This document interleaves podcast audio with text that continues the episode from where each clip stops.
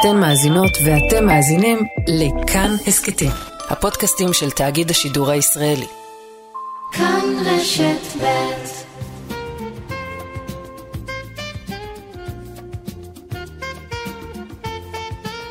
זה מגיע לכם, על כל הזכויות שלכם, עם הדוקטור גילי תמיר.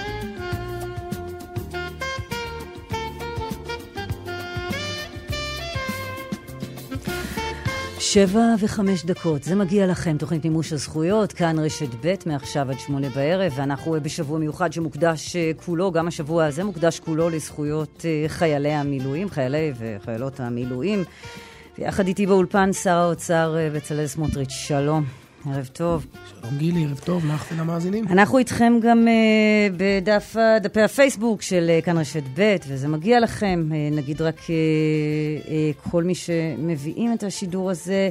Uh, בהפקה זה ישראל בלק ונוגה אורטל, על הביצוע הטכני דני רוקי, בדיגיטל של רשת ב', נועה אקסינר אמסלם, הבאה לשידור משה מזרחי ונועם המאירי. אתם uh, מוזמנים להתקשר אלינו ולשאול אותנו הודעות, בהודעות וואטסאפ. אגב, מי שיש לו טלפון כשר יכול גם ב-SMSים, אנחנו רואים גם את זה. 054-838-0101 לשאלות שלכם. 054-838-0101 לשאלות שלכם, ואפשר גם uh, בדף הפייסבוק uh, של התוכנית ובדף היוטיוב של כאן. בקיצור, אנחנו מולטי-דיסציפלינריים בכל uh, פלטפורמה דיגיטלית, בעיקר כדי שנוכל להנגיש מידע לזכויות מילואים. אני גילי תמיר, וכבכל תוכנית, מ-7 באוקטובר אני פותחת את התוכנית ומזכירה, וגם מסיימת, ומזכירה שכולנו מחכים לשובם של החטופים מעזה, קשישים וילדים, חיילים וחיילות, כולם הילדים של, שלנו, הם בעזה, והם צריכים לחזור הביתה, בריאים ובחיים. מעכשיו עד שמונה, עם אה, שר האוצר על זכויות חיילי מילואים. מתחילים. טוב, אז קודם כל, צריך לספר למאזיננו אה, שלפני, ממש לפני כמה ימים, יצרו איתי קשר אה, מטעמך ושאלו האם אה, אנחנו נרצה ששר האוצר יגיע לשידור כאן בתוכנית ויענה וידבר על זכויות של מילואימניקים ומילואימניקיות, משרתי המילואים. אז קודם כל, תודה על היוזמה. אני חושבת שזה חשוב ואמיץ. אני חושב, גילי, שאתם עושים דבר יוצא מן הכלל. אמרתי קודם, כשהתפרצנו לשידור הקודם, של אה, בנימין אה, גואטה ובנימיני, אה, אני חושב שהמילואימניקים כרגע הם באמת הדבר החשוב ביותר. ואנחנו צריכים לשנות את סדרי העדיפויות, כולנו, ולשים אותם בראש, ולעטוף אותם.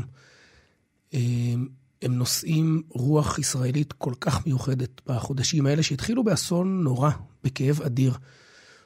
אבל מאז גילו בנו כוחות שכנראה כמעט שכחנו שיש בנו.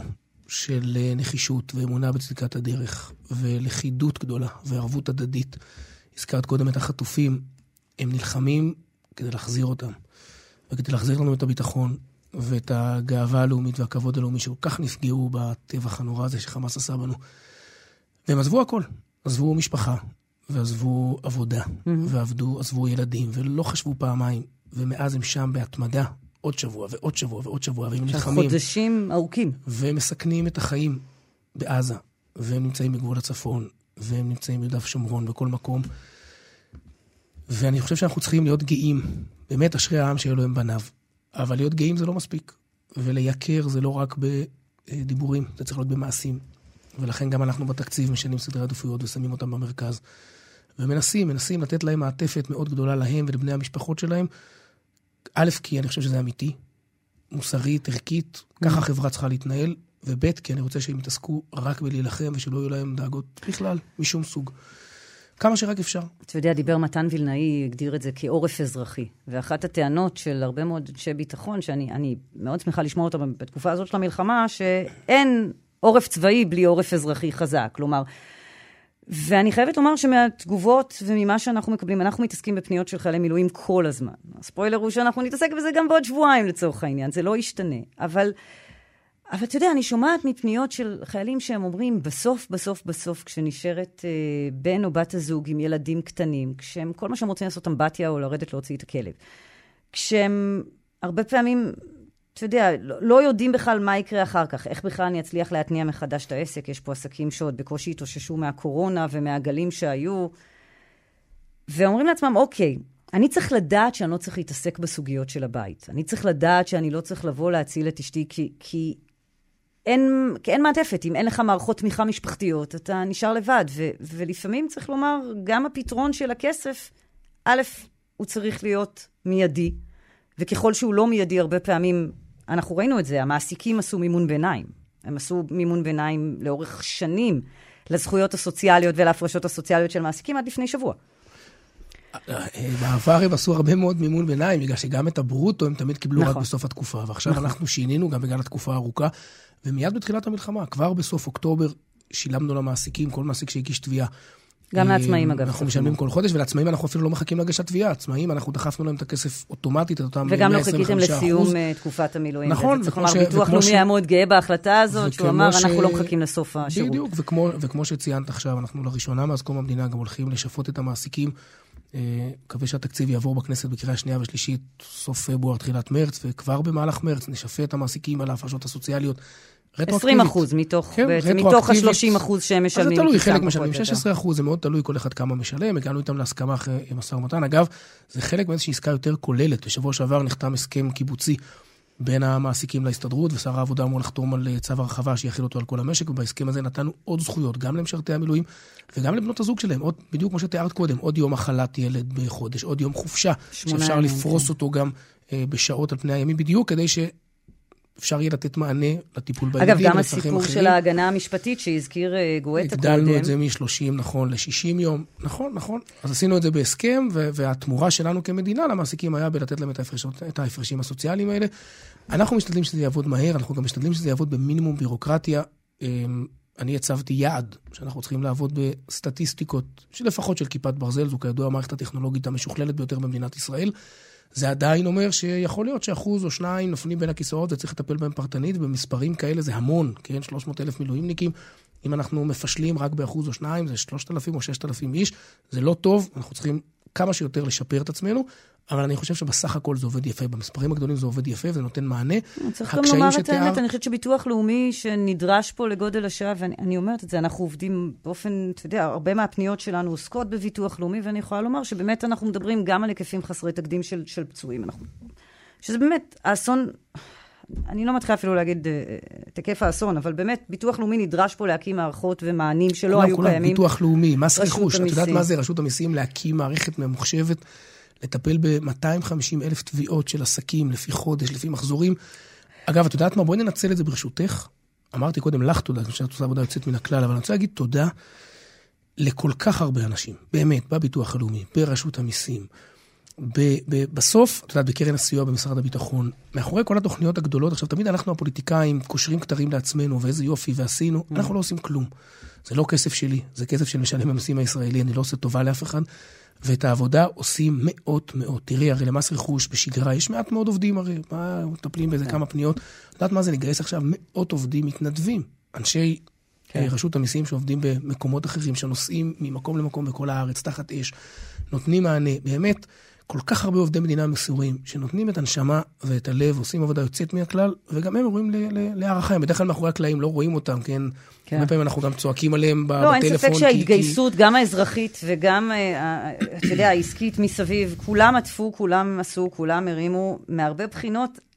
התחושה הקשה הייתה, אגב, שאולי המדינה נזכרה קצת אחרי. כלומר, הרבה פעמים אחרי שהחברה האזרחית נתנה את המענים בתוך מרכזי המפונים, בתוך מה שיש, בתוך... כאילו המדינה באה אחרי. היא באה אחרי בחקיקה שהרבה פעמים התעכבה, במענקים שהתכתבו. עכשיו, נכון, הכילו אותם אחר כך רטרואקטיבית, אבל הייתה איזושהי ציפייה שהדברים יקרו יותר מהר, שצריך יהיה להילחם פחות. אתה יודע, אני חושבת על זה ש, ש, שהרבה פעמים מצאנו את עצמנו מתערבים בלנסות לעזור ולקדם חקיקה, לא כי אני חושבת שזה תפקידו של תאגיד שידור ציבורי, אני חושבת שהתפקיד שלנו הוא להציף את הבעיות בפני המחוקקים, אלא כי ראינו שפשוט זה לא זז, כי לפעמים שני משרדים לא מצליחים להגיע להסכמה בין היועצים המשפטיים, ו, ובסוף יש אנשים, בסוף יש משפחות, בסוף יש מענקי אכלוס, בסוף יש את האנשים האלה ש, שמרגישים הרבה פעמים, וזה בכלל לא משנה אובייקטיבית איפה הם היו, שהם היו לבד, ושהמדינה לא הגיעה. ועכשיו כשהיא צריכה לבוא ו- ולתת את המעטפת ואת השיקום, גם פה לוקח לה זמן, והרבה פעמים השירים, הם, הם מרגישים לבד. ואלה אמירות שאני שומעת על בסיס קבוע. גילי, אני, אני מאוד מבין את התחושה. אני חושב שדווקא בהינתן ההפתעה, וכמו שאמרתי, ההיקפים האדירים שאיתם היינו צריכים להתמדד מהרגע להרגע, בסך הכל המדינה נכנסה ועבדה מהר. ועוד פעם, תמיד יהיו נפילות בין הכיסאות, כי המספרים הם ענקיים. בסך הכל, תראי, לגבש מתווה פיצוי לכל העסקים במדינת ישראל, שהוא פי שלוש או פי ארבע מהקורונה.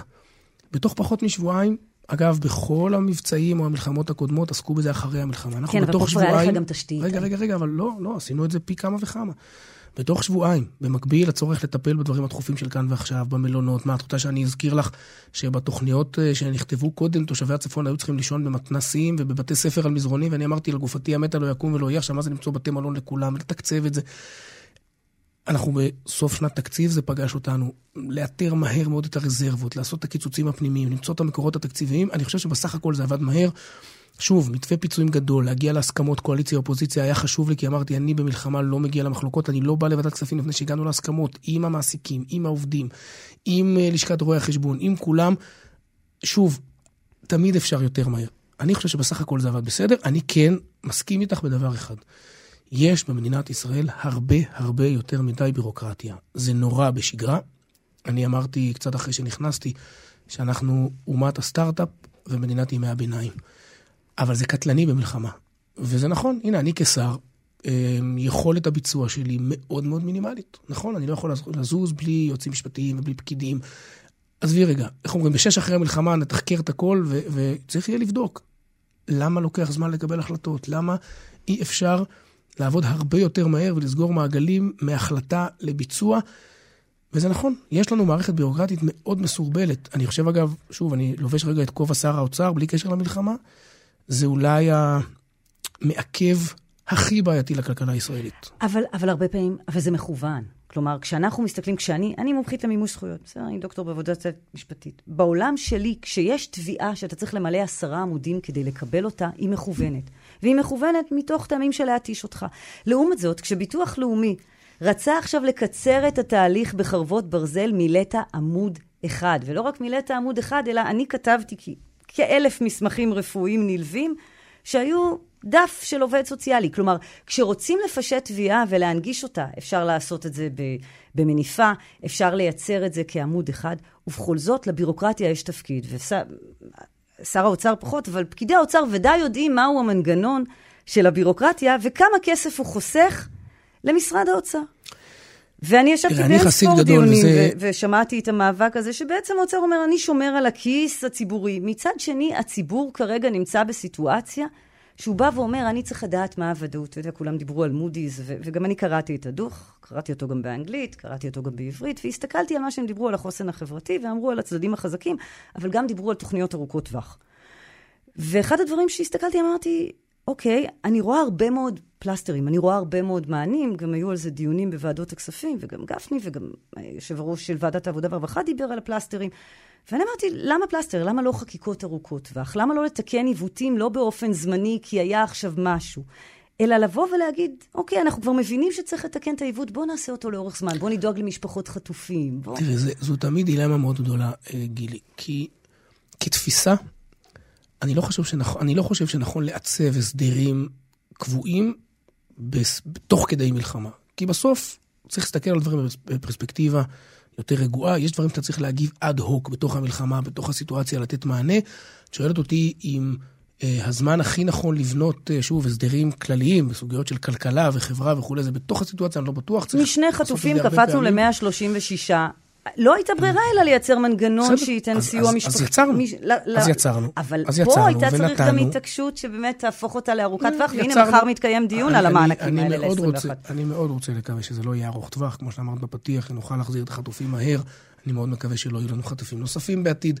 נזפו בי על זה, אגב. כתבו לי, גילי מסבירה לימנים למה צריך להחזיר את החטופים, ואני מראש אמרתי, חברים, אני עושה את זה כל ערב מ-7 באוקטובר, לא מתכוונת לחרוג ממנהגי. אין ויכוח בינינו שצריך להחזיר את החטופים, נכון. אולי יש ויכוח על איך. נכון. או, או מה הדרך הטובה ביותר למקסם את הסיכוי לעשות את זה. אבל בקיצור, אני חושב שאנחנו... אתה נגד חקיקת קבע, אתה אומר צריך לתת כרגע פתרונות. לא, אני לא אמרתי שאני נגד חקיקת קבע, אני אומר שבאופן עקרוני, יש הרבה מאוד סוגיות שכשאתה מתמודד איתן תוך כדי מלחמה, נורא קשה להגיע לאיזונים הנכונים, לדיוק הנכון. בסוף, שוב, אין ארוחות חינם, וכל דבר שאנחנו משלמים היום, או נותנים היום, נצטרך לשלם עליו מחר, אנחנו והילדים והנכדים שלנו, ויש השלכות מקרו-כלכליה. את יודעת, התפקיד שלי כשר אוצר הוא תפקיד לא פשוט בסיטואציה כזאת, מכיוון שאין דרישה שלכאורה היא לא צודקת ולא נכונה, ולהגיד לא לדברים מסוימים זה מאוד לא כיף, אבל מה לעשות, יש אחריות פיסקלית, וכן, יש סוכנויות דירוג, ויש יום שאחרי, ויש כלכלה. ואגב, צריך גם אורך נשימה, אנחנו עוד לא יודעים אם המערכה הזאת תתפתח צפונה או לא, וצריך לשמור גם לשם אה, יכולות, וכל דבר שאנחנו עושים עכשיו פה גם תקדים לדברים אחרים. בקיצור, צריך לשקול את הדברים. וגם יש פה מאות אלפי מילואימניקים שעשויים להיקלע למצוקה כלכלית מאוד מאוד קשה, בין אם זה בגלי פיטורים, בין אם זה בגלי עצמאים. ולכן על המילואימניקים אנחנו לא חוסכים ולא נחסוך, כי עליהם יושבת המלחמה. על זה אין ויכוח בכלל, וזה נכון ערכית ונכון פרקטית, כי אנחנו רוצים לנצח, אנחנו צריכים אותם בשביל זה. אני אגיד רגע משהו, אני, אני אשים אותו רגע בצד. אנחנו הולכים לענות על שאלות שמאזינים, ויש הרבה מאוד שאלות, ואני גם תכף אגיד לך, עשינו גם סקרים וכולי, אבל, אבל לפעמים התחושה היא שיש כסף, וגם אמרת את זה, גם אתה אמרת את זה, גם ראש הממשלה נתניהו אמר, יהיה כסף לכל מה שצריך, הצ'ק פתוח, אמירות שלא שומעים אותן כל יום מהאוצר. ומצד שני, עדיין לאנשים הייתה תחושה שהרבה פעמים הכסף הולך לעוד מקומות. שסדרי העדיפויות אולי הם בסימן שאלה, שעל אף שבאמת יש פה תוכנית שעוזרת למילואימניקים, היא מסתכלת כרגע על מענקים קטגוריאליים ספציפיים, על אה, שוברים, על הפוגה בזמן מלחמה, על 2,000 שקלים לבייביסיטר, אבל היא לא מסתכלת רגע יותר ארוך על, על מה יקרה בעוד שנה, שנתיים, על ההשלכות ארוכות הטווח של היעדרות ממקום עבודה, למשך תקופה של יותר מחצי שנה אצל אדם שהוא עצמאי, שלא לדבר גם על שכירים, שיש פה גל פיטורים שאנחנו מתחילים לראות, אגב, למרות ההגנה המשפטית. אנשים אומרים, רגע, יש, אם יש מספיק כסף, והכסף הולך להסכמים קואליציוניים, לכל מיני דברים אחרים, שהם כנראה בליבם לא, של הרבה מאוד לא, אנשים. לא, קיצצנו בהכל. תראי, גילי, קיצצנו בהכל. שינינו את סדרי העדיפויות, באמת. קיצצנו בסכומי עתק. ראיתי את הקיצוץ במשרדים, עברתי 85 עמודים של תקציב. אני, אני רק רוצה רגע, גילי... אבל זה לא קוצץ, נגיד, בדמי הקיום לתלמידי ישיבות עלו 300 שקלים לא, לא, לא, בחודש. לא, הסתכלתי, הסתכלתי, תקשיב, בדקתי, קראתי. גילי, אבל זה לא נכון, גילי. קיצצנו בתקציב המתוקן של 24 חצי מיליארד שקלים בתקציב הישיבות. אין, כן, מ-2.2 מיליארד ל-1.7. אין סעיף שקוצץ כל כך הרבה. בואו, באמת, בואו... ועדיין הוא מגלם תוספת מאוד מאוד משמעותית ביחס לתקציב הקודם. שהייתה גם בשנים קודמות. לא, לא נכון, ממש לא. אין שקל יותר ממה שהיה בתקציב הקודם, וכפי שאמרתי, יש חצי מיליארד קיצוץ ביחס למה שהיה בתקציב המקורי שהכנסת אישרה בסוף מאי ל-2024. אנחנו משנים את סדרי העדיפויות. אני רק רוצה ברשותך לדייק את האמירה. מה זה לא חסר כסף? אמרתי שוב, אין ארוחות חינם, וכל שקל שלוקחים עכשיו משלמים אחר כך. זה נכון שאני בתחילת המלחמה אמרתי, תראו, אגב, אני הלכתי למדיניות כלכלית אה, ואזרחית מרחיבה, כי חשבתי שזה קריטי להחזיר את האמון של הציבור במדינה. הרי המלחמה הזאת נפתחה במשבר אמון ענק. לא היינו שם, כן, חומת הביצורים הראשונה בין המדינה לאזרחיה, במישור הפשוט של הקיום והחיים, כן. נפרץ. לא היינו שם במשך עשרות שעות להציל אנשים שנשחטו ונרצחו ונטבחו ונאנסו. ואני אמרתי כשר אוצר, אני בונה את חומת הביצורים השנייה הכלכלית, ואומר לאנשים, חבר'ה, יש כאן מדינה, אפשר לסמוך עליה, זה נכון לניצולים ולמפונים, ולכלל בעלי כן. עסקים במדינת ישראל. יש קושי, תישענו אחורה, יש מי שמחזיק אתכם, זה קריטי. אגב, שואלים אותנו, אתה מתכוון לפצות עצמאים ברחבי הארץ? הנה, זאת שאלה מהוואטסאפ של התוכנית, על ירידה, בהמשך למה שאתה אומר, האם בכוונת האוצר לפצות עצמאים ברחבי הארץ על ירידה משמעותית במחזורי מכירה בחודשים ינואר-פברואר 24? סליחה שאני, לא, זה לא קשור למילואים, אבל לא. האם ימשיכו המענקים של המחזורים? לא, אז כרגע, כיוון שאנחנו רואים שהכלכלה מתאוששת מצוין, הפיצוי היה לאוקטובר, אחר כך לנובמבר-דצמבר. אנחנו כרגע לא רואים צורך להאריך אותו. כן, אגב, לסקטורים מסוימים, כמו תיירות, שאנחנו יודעים שעדיין לוקח, אנחנו יושבים עכשיו על מתווים, לאותם הסקטורים שעדיין לא חוזרים לתפקוד מלא. סקטורים שחוזרים לתפקוד מלא, אין לזה הצדקה. מילואימניקים, חד משמעית, בכל הארץ, מסלול מחזורי מלא, גם לכל תקופת המילואים. נניח מי שעשה מילואימניק, כן, עצמאי, מ-7 לאוקטובר עד לצורך העניין סוף ינואר, משווים את התקופה הזאת לתקופה המקבילה אשתקד ומקבל 100% פיצוי על ירידת המחזורים, ולא זו אף זו. הוא חוזר מהמילואים לעסק, אמרת קודם בצדק, לוקח זמן להחיות את העסק נכון. מחדש, לצבור לקוחות מחדש. הוא יחזור אלינו חצי שנה אחרי שהוא שוחרר, ניקח את התקופה של החצי שנה הזאת, נשווה אותה לתקופה המקבילה אשתקד, וגם עליה הוא יקבל... זה מסלול המחזורים. מחזורים. עכשיו אני חייבת לנסות מלא. להוציא פה הסכמה, כי אני עובדת סוציאלית, גם עיתונאית, אבל בעיקר עובדת סוציאלית. אני רוצה להגיע עם איזושהי תוצאה. אנחנו בחודשים האחרונים מנהלים פה מאבק שלם על הסיפור של הירידה בהכנסות של עצמאים. אדוני מכיר את זה לא פחות טוב ממני, בתור מי שהיה עצמאי שנים. בסוף... אני לא הייתי עצמי אף פעם. בסוף, אני ש... מכיר את זה עכשיו, כי אני עוסק בזה הרבה מאוד כשר אוצר. אוקיי. אגב, כעורך דין לא היית... אה, עבדת כ... נכון, נכון, כן. היית שכיר. כן. כי בסוף, כשאני מסתכלת על עצמאים, אני אומרת, מסתכלים על כל מה שהוא הרוויח במהלך השנה, מחלקים את זה ב-12. אם עכשיו הייתה לו ירידה בהכנסות, בין אם זה בגלל שהוא היה במילואים, או בעקבות זה, או שהירידה הזאת התעצמה, הרי אי אפשר לדעת למה זה קרה, אבל אם באותה שנה הוא ביצע מילואים והייתה ירידה בהכנסות, הוא צריך להחזיר את התגמ... חלק מתגמולי המילואים, את החלק היחסי, לקופת המדינה. עכשיו, נתתם מנגנון של סיוע בקרן הסיוע, את הירידה במחזורים, כמו שאנחנו מכירים מרשות המיסים וממענקי הקורונה. אגב, הם היו צריכים לשלם שם על רואי חשבון, גם את זה נפתר, סבבה. אני באה ואומרת, מראש בדמי לידה עצמאיות שהייתה להם ירידה בהכנסה בשנה שהם ילדו, לא צריכות להחזיר את הכסף, זה תיקון חקיקה שקרה לפני כמה שנים טובות, ובאמת תיקן את העיוות הזה. למה לא, אנחנו לפני שבוע, ביטוח לאומי הכריז כאן, סמנכ"ל הגמלאות שהיה כאן מביטוח לאומי, אמר כאן שהוא מתכוון לקדם חקיקה שתתקן את העיוות הזה. לא הוראת שעה ולא הסכם פלסטר, אלא חקיקה שתתקן את הצורך של עצמאים להחזיר כסף שהירידה בהכנסה קרתה רק בשנה, ש... באמת בשנה שהם אה, אה, שירתו במילואים. עכשיו, ככל שהם משרתים במילואים, אנחנו רואים אנשים ששירתו ב-23 ועכשיו גם ב-24, אנחנו מדברים פה על שנתיים. אחרי שביטוח לאומי אמר את זה, אני יודעת שככה היו התלבטויות, האם לעשות את זה או לא לעשות את זה. גם לפני הריאיון היום אני פניתי ואמרתי, אני מכינה מראש, בוא, אז בוא אני מאמינה בלעבוד ביחד וב joining, אני רוצה לקדם את החוק הזה כמו שקידמנו פה חוק חטופים והרבה מאוד חוקים אחרים. אז בואי נספר למאזינים שלנו, שנכון, פנית אליי בעניין הזה לפני התוכנית, ואני עשיתי שיחה משותפת אה, של אנשי המקצוע אצלי במשרד, באגף תקציבים, יחד עם ביטוח הלאומי, אוריאל, הסמנכ"ל שהיה כאן אצלך. ואנחנו נתמוך בחוק הזה. הביטוח הלאומי יקדם את החקיקה, ואנחנו נתמוך בה ונאפשר לה בעזרת השם לעבור כדי לתקן אותה באופן קבוע. אני מציין, כפי שאמרנו קודם, שעל פניו, נכון לעכשיו, לא אמורה להיות בעיה, מכיוון שיש לנו את מסלול המחזורים דרך הקרן. אבל את צודקת, הקרן הוקמה ופועלת עכשיו סביב המלחמה הזאת. יציין את תפקידה בו. מה יהיה אחר כך? אנחנו מקווה בקרוב ולא נידרש יותר. אנחנו, שוב, זה חוק שביטוח לאומי יקדם אותו, ואנחנו נתמוך בו והוא יעבור. בו. לא יהיה מצב שמילואימניק חוזר הביתה ונצבר לו חוב בביטוח לאומי שהוא צריך להחזיר בגין תקופת המילואים. יש. הנה, הצלחנו. נכון. יפה. עכשיו אנחנו גם כמובן נעקוב. תראי כמה קל זה היה כשעושים דברים טובים. חכה, חכה, ניפגש פה על זה, אני רוצה לחכות להחלטת הממשלה, לראות שאני, סופרים את הכסף בסוף. ביטוח לאומי צריך להפיץ את התזכיר, אנחנו נתמוך בו ונקדם אותו. אנחנו נזרז. עכשיו אה, נתחיל לענות לשאלות שלכם. שלום, ערב טוב. שלום, ערב טוב. היי, איך אפשר לעזור? ככה, אני אה, ב-7 לאוקטובר אה, התגייסתי לגדוד שלי, אני משרת בגצר מילואים. היינו בחזית של עזה עד בערך אמצע דצמבר. הגדוד שהחליף אותנו ביקש שאני אשאר איתו, החבר'ה שלי השתחררו הביתה, אני נשארתי איתם עד עכשיו בעצם. ובשבוע הבא, הגדוד האורגני שלי בעצם עולה לקו, אני עולה איתם בצפון. כן. זה כאילו רקע רלוונטי. עכשיו, יש לי כמה שאלות אה, גם שלי, גם של, של החבר'ה שלי. Uh, הראשונה היא, אנחנו הבנו uh, לגבי uh, 2024 שיש מה שנקרא מענק טעם למי שעושה תעסוקה מבצעית. תעסוקה מבצעית. כן, אה, אבל באתר של המילואים יש כוכבית שרשום שמי שעושה את זה בצו, מי שבצו 8 לא מקבל מענק טעם, ואנחנו וכל החטיבה וכל מי שאני מכיר במערך המילואים, אה, בעצם גויס לטעם בצו 8. זאת אומרת, לא אני שאני ברצף... זהו, האמת היא שגם בעלי עכשיו, שעושה מילואים פעם בשבוע כקב"ן, המירו עכשיו את הצו שלו לצו 8, ותהיתי לעצמי מה זה אומר על המענקים. לא, לא, לא, אני אסביר. איך השם, סליחה? אה, אני דורון, היי. דורון, שלום.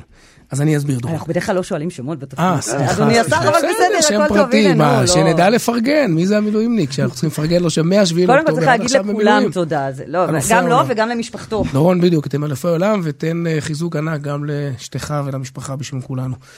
אה, תראה, מה שקורה זה ככה, כשאתה בצו 8, יש לך את המענקים של ה-3,900 שקלים בחודש, בהנחה שאתה קרבי, כן, 1,000 2,500 משפחה עם ילדים ועוד 1,500.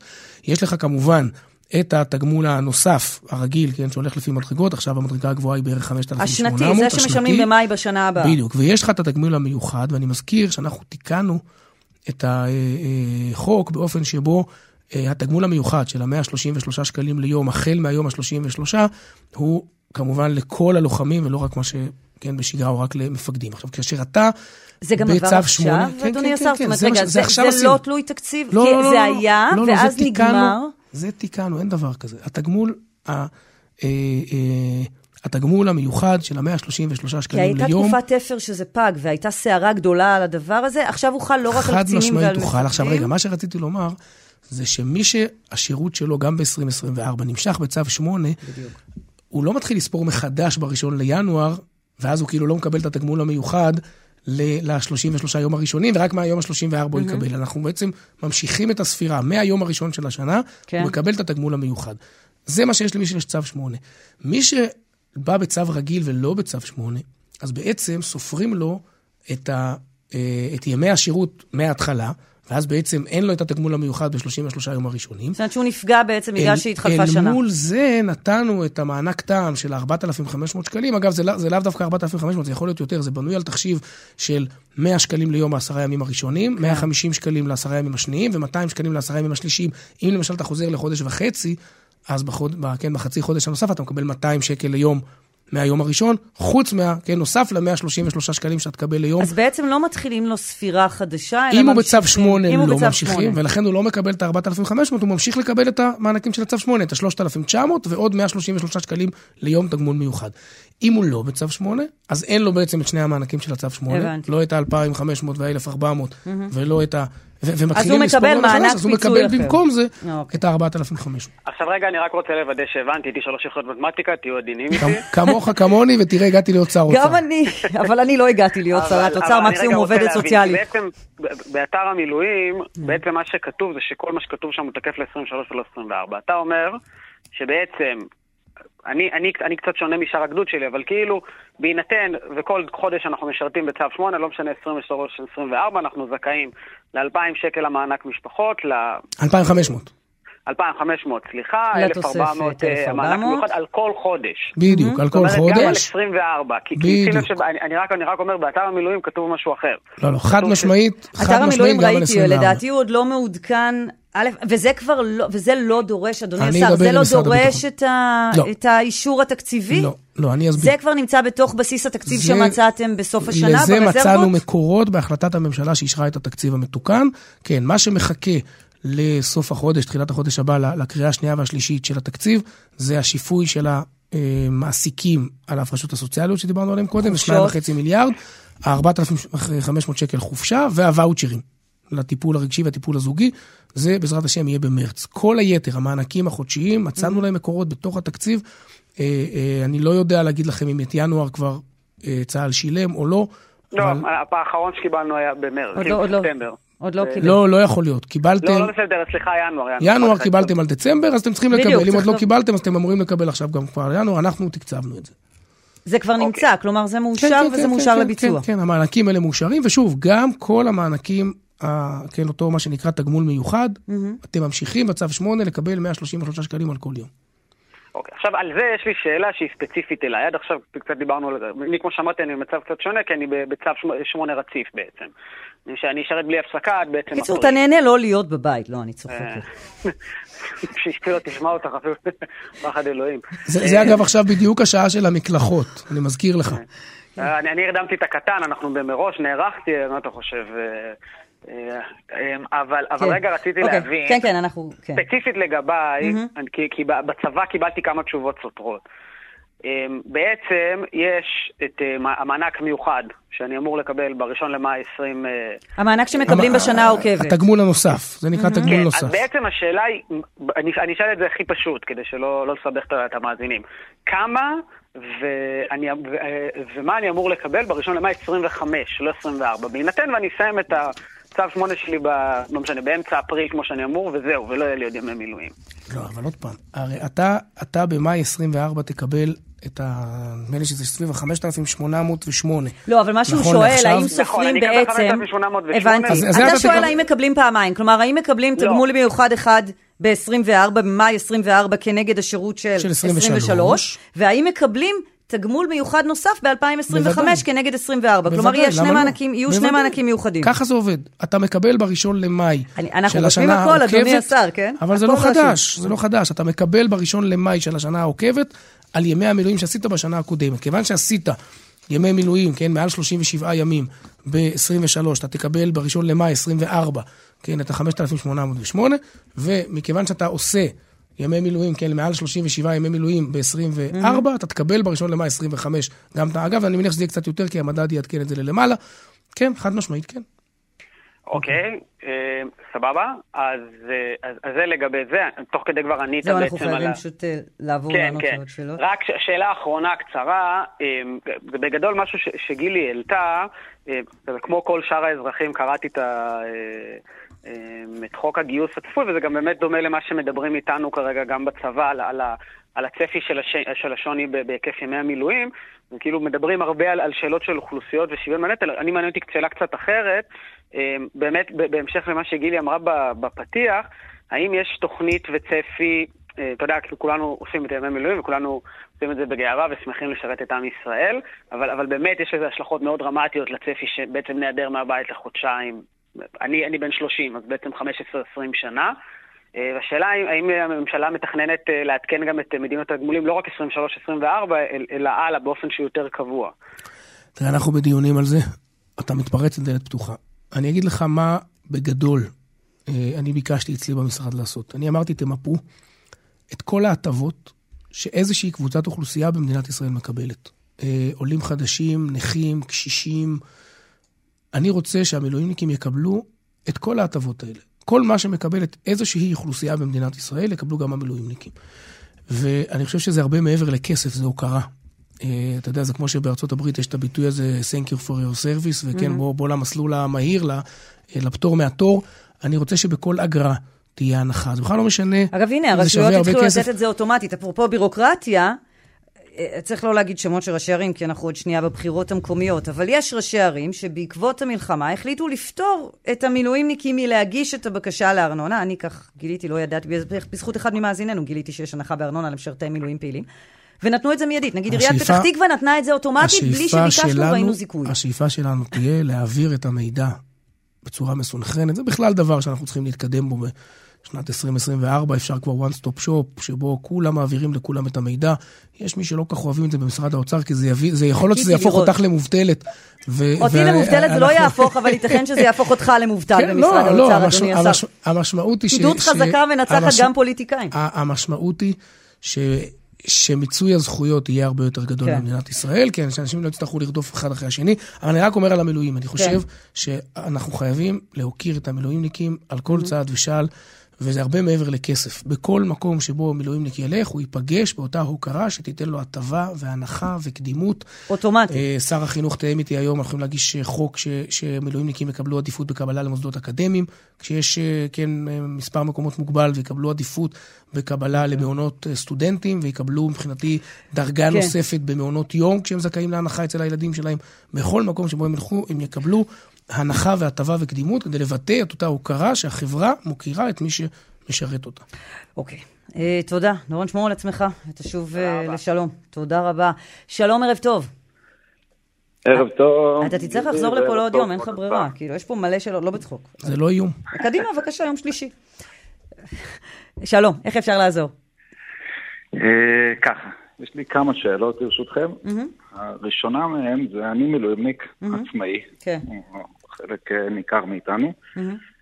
אה, כמילואימניק עצמאי, יוצא שיכול להיות שבדיווחי מס של, אה, מס, של ביטוח לאומי דיווחת גבוה, בסדר? ונוצר לך חוב לביטוח הלאומי, כי הם שילמו לך יותר מדי. בסדר? מאיפה זה נובע? כי התחלנו את השנה, והעסק התחיל לצמוח ולגדול, ואני לדוגמה עשיתי 150 ימים שנה שעברה. ימי מילואים. של מילואים? בשנה שעברה? עוד בלי מלחמה. 150 ימי מילואים. וואו. כן, בשנה רגילה זה 100 ומשהו. אה, שנה שעברה קצת הארכתי ל-155, אה, ויצא שבאמת העסק לא עבד. כמעט ולא עבד. זה חצי שנה של עסק לא עובד, והמקדמות היו גבוהות. אה, ומה שקרה, שביטוח לאומי מחשב לי לא לפי ההכנסה החייבת בדמי ביטוח שלושה חודשים אחורה על ההכנסה בפועל, אלא לפי מקדמות. ואז הוא מבקש ממך להחזיר כסף. ואז הוא מבקש ממך בסוף שנה. נכון, אז דיברנו על זה קודם, דיברנו על זה קודם, זה... אה, אה, הנה, אתה, אני שמחה שאתה עולה, כי, כי זה עוד יותר מחזק את זה. תראה, זה בדיוק האנשים הכי ערכיים, האנשים שתורמים 150, תקשיב, זה מטורף, 150 ימי מילואים זה... זה... אז אנחנו מקדמים הצעת חוק יחד עם הביטוח הלאומי, שתוודא שאם אתה קיבלת תגמולי מילואים על בסיס אה, מקדמות, ובסוף השומות שלך נמוכות יותר, אתה לא תצטרך להחזיר כסף. גילי אמרה בצדק, יש תיקון כזה לחוק שקיים כבר ביחס לדמי לידה, אישה שילדה אה, ומקבלת דמי לידה על בסיס המקדמות, גם לא צריכה להחזיר אחר כך אם יתברר שהמחזור היה נמוך יותר, כך יהיה גם אצל משרתי המילואים. אני רק אומר לך, לתקופה הנוכחית, אה, לך לקרן הסיוע במשרד הביטחון, אנחנו בונים לך שם מסלול מחזורים מאוד פרו, מאוד נדיב, ואנחנו נשווה לך את ההכנסות שהיו לך קודם ונפצה אותך לירידה במחזורים גם על... הוא לא במקום רשות המיסים, כן, נכון? לא, לא, לא, ממש לא. כלומר, הוא יכול לקבל פעמיים? לא, זאת קומה אה, משלימה. הנה, ניסיתי, נו, מה יכול להיות? זאת קומה משלימה, לא, אבל אם הוא לא גר באחד מיישובי הספר שמקבל מסלול אה, מחזורים מלא ממס רכוש, אז הוא יקבל את הקומה הראשונה ממס רכוש, הוא יקבל השלמה נוספת, וכפי שאמרתי קודם, הוא גם אוקיי. יבוא בעוד חצי שנה שוב, אחרי שתשתחרר אה, ותחזור לעסק, אנחנו מבינים שייקח לך זמן להחזיר את העסק למסלולו. אה, תעשה את זה חצי שנה, תחזור לקרן עוד חצי שנה, וגם פה תקבל הבטחות. והנה הבטחה לחוק משר האוצר, okay. יחד לא, זה. אי אפשר פשוט לפתור את זה לדוגמה, אם אני שירתי 150 המילואים, תורידו לי אותם פשוט מהחישוב, תעשו, סתם דוגמא. לא, לא, אתה לא רוצה את זה. תקשיב, החוק שמדובר עכשיו הוא הרבה יותר מיטיב. החוק שאנחנו מדברים עליו הוא חוק הרבה יותר מיטיב, שבא ואומר, אני לא הולך להסתכל עכשיו על תקופת המילואים. אני לא רוצה להסתכל על תקופת המילואים, כי בפועל אתה מקבל את ההחזרים, אתה מקבל כאילו עבדת 12 חודשים. הסיפור הוא שיכולה להיות פה ירידה שנגרמת, ירידה יותר קטנה, ירידה שאתה לא מרגיש, אולי אחרי זה היית צריך לסגור את העבודות או אחרים עברו. אני לא הייתי הולכת לשם. דווקא בעניין הזה, השיטת החישוב היא טובה לך, כי היא באה ואומרת, אם עשית מילואים באותה שנה ויש ירידה, אנחנו נסתכל על הירידה. אל תלך למקום שיכול לפגוע, נכון? אנחנו לא נסתכל על הירידה. זאת אומרת, לא נסתכל על הירידה, אלא נסתכל על השנתי וזהו. לא נתחיל להתקטנן עכשיו מה היה לפני, מה היה אחרי, כי זה רק יפגע בעצמאים. ואם יש פה הסתכלות מיטיבה, ואני שמחה שיש פה, אז זה מה שצריך. עוד שאלה, שלום, ערב טוב. שלום. היי, איך אפשר לעזור? כן, אה, קודם כל רציתי להגיד תודה לשר אה, על הרצון והתמיכה למילואימניקים. אה, רציתי לשתף בסיפור שלי. אני ילדתי, בעלי התגייס בשביעי לעשירי, והיה מגויס סך הכל 126 יום רצוף. אני ילדתי בתאריך ה-19 לעשירי, וחזרתי מהחדר לידה, פגשתי אותו פעם ראשונה בחדר לידה, וחזרתי הביתה לבד עם התינוקת ועם עוד שלושה ילדים. וואו. הוא היה, אה, כל, אה, בעצם כל אה, חופשת הלידה שלי הוא היה במילואים. עכשיו הוא השתחרר, זו הסיבה שאני יכולה לבצע את השיחה הזאת, כי אחרת זה בלתי אפשרי. דברים קטנים כמו אמבטיה נגיד. כן, אז אפשר להבין שלא הייתה לי חופשת לידה כן. אמיתית, אני עשיתי הכל, ביצעתי כל התפקידים, לא יכולתי לנוח. ושמחתי מאוד לשמוע שיש תוכנית להארכת חופשת הלידה. אה, אבל אה, בקריטריונים הנוכחים אה, אני לא זכאית למענק. כי למה? כיום בקריטריונים הנוכחים הדרישה היא שיהיו 21 ימים של מילואים של הבעל, חופפים לחופשת לידה לא בתשלום, זאת אומרת אחרי הערכה. זאת אומרת שאישה כמוני, שכל חופשת הלידה שלה, שהיא מקבלת אומנם תשלום מביטוח לאומי, עברה במקביל לזמן של המילואים, לא זכאית אה, למענק, בגלל שחסרים לה 12 יום. אני, אני ברשותך, אני אנסה שנייה, אני חושב שהבנתי, אני ברשותך אנסה רגע להסביר וגם לחשוב, להציע איך אפשר לפתור את הבעיה. הרציונל שלנו במענק, שבעצם נותן שווה ערך לחודש נוסף חופשת לידה, mm-hmm. היה נשים שחופשת הלידה הסתיימה. כאשר הבעל במילואים. והן לא יכולות לשוב לעבודה. שמאוד בדיוק, שמאוד קשה לצפות מאישה עכשיו לחזור לעבודה, יש לה עוד ילדים וכולי, אה, כשהבעל במילואים, ולכן אנחנו נותנים לה עוד חודש אחד של חופשת לידה. אגב, אנחנו לא מתנים את זה בזה שהיא לא חוזרת לעבודה. גם אם היא חוזרת לעבודה, היא תקבל את המענק. זאת אומרת, אלא רק בתקופה אנחנו לא רוצים לתמרץ אותה לא לחזור לעבודה. אנחנו מבינים שזה קשה. עכשיו, מה שהשואלת שואלת אותנו, זה מה קורה אם חופשת הלידה שלה מסתיימת יחד עם זה שבעלה חוזר מהמילואים, או אפילו קצת אחרי, אבל בפועל לא באמת הייתה לה חופשת לידה, שזה בעצם לא עולה תחת הרציונל. מה שאני מציע זה שתפנו לקרן הסיוע. תראו, מה שאנחנו סיכמנו עם קרן הסיוע במשרד הביטחון, וזה היתרון הגדול שלה, שיש לה שיקול דעת וגמישות. בוועדת גם, חריגים, גם, כלומר בסעיף תחת הסעיף אחר. עוד לפני, לא בטוח שאפילו צריך ועדת חריגים. תפנו, אני, אני מבין את הצורך, שוב, הסברתי רגע את הרציונל שאנחנו נתנו בו את החודש הנוסף, והוא באמת לא, לכאורה, לא מתקיים במקרה שלך. ויחד עם זה, לקרן הסיוע יש מרחב גדול של שיקול דעת. אני בשיח ממש מתמיד איתם. שבוע שעבר הלכתי איתם לסיור בבסיס נחשונים, יחד עם תת-אלוף אה, צחי חפץ מאכ"א, שמנהל את הקרן, והם יודעים שאני מאוד מאוד מקפיד שהמדיניות שלהם תהיה מאוד פרו ומאוד מיטיבה.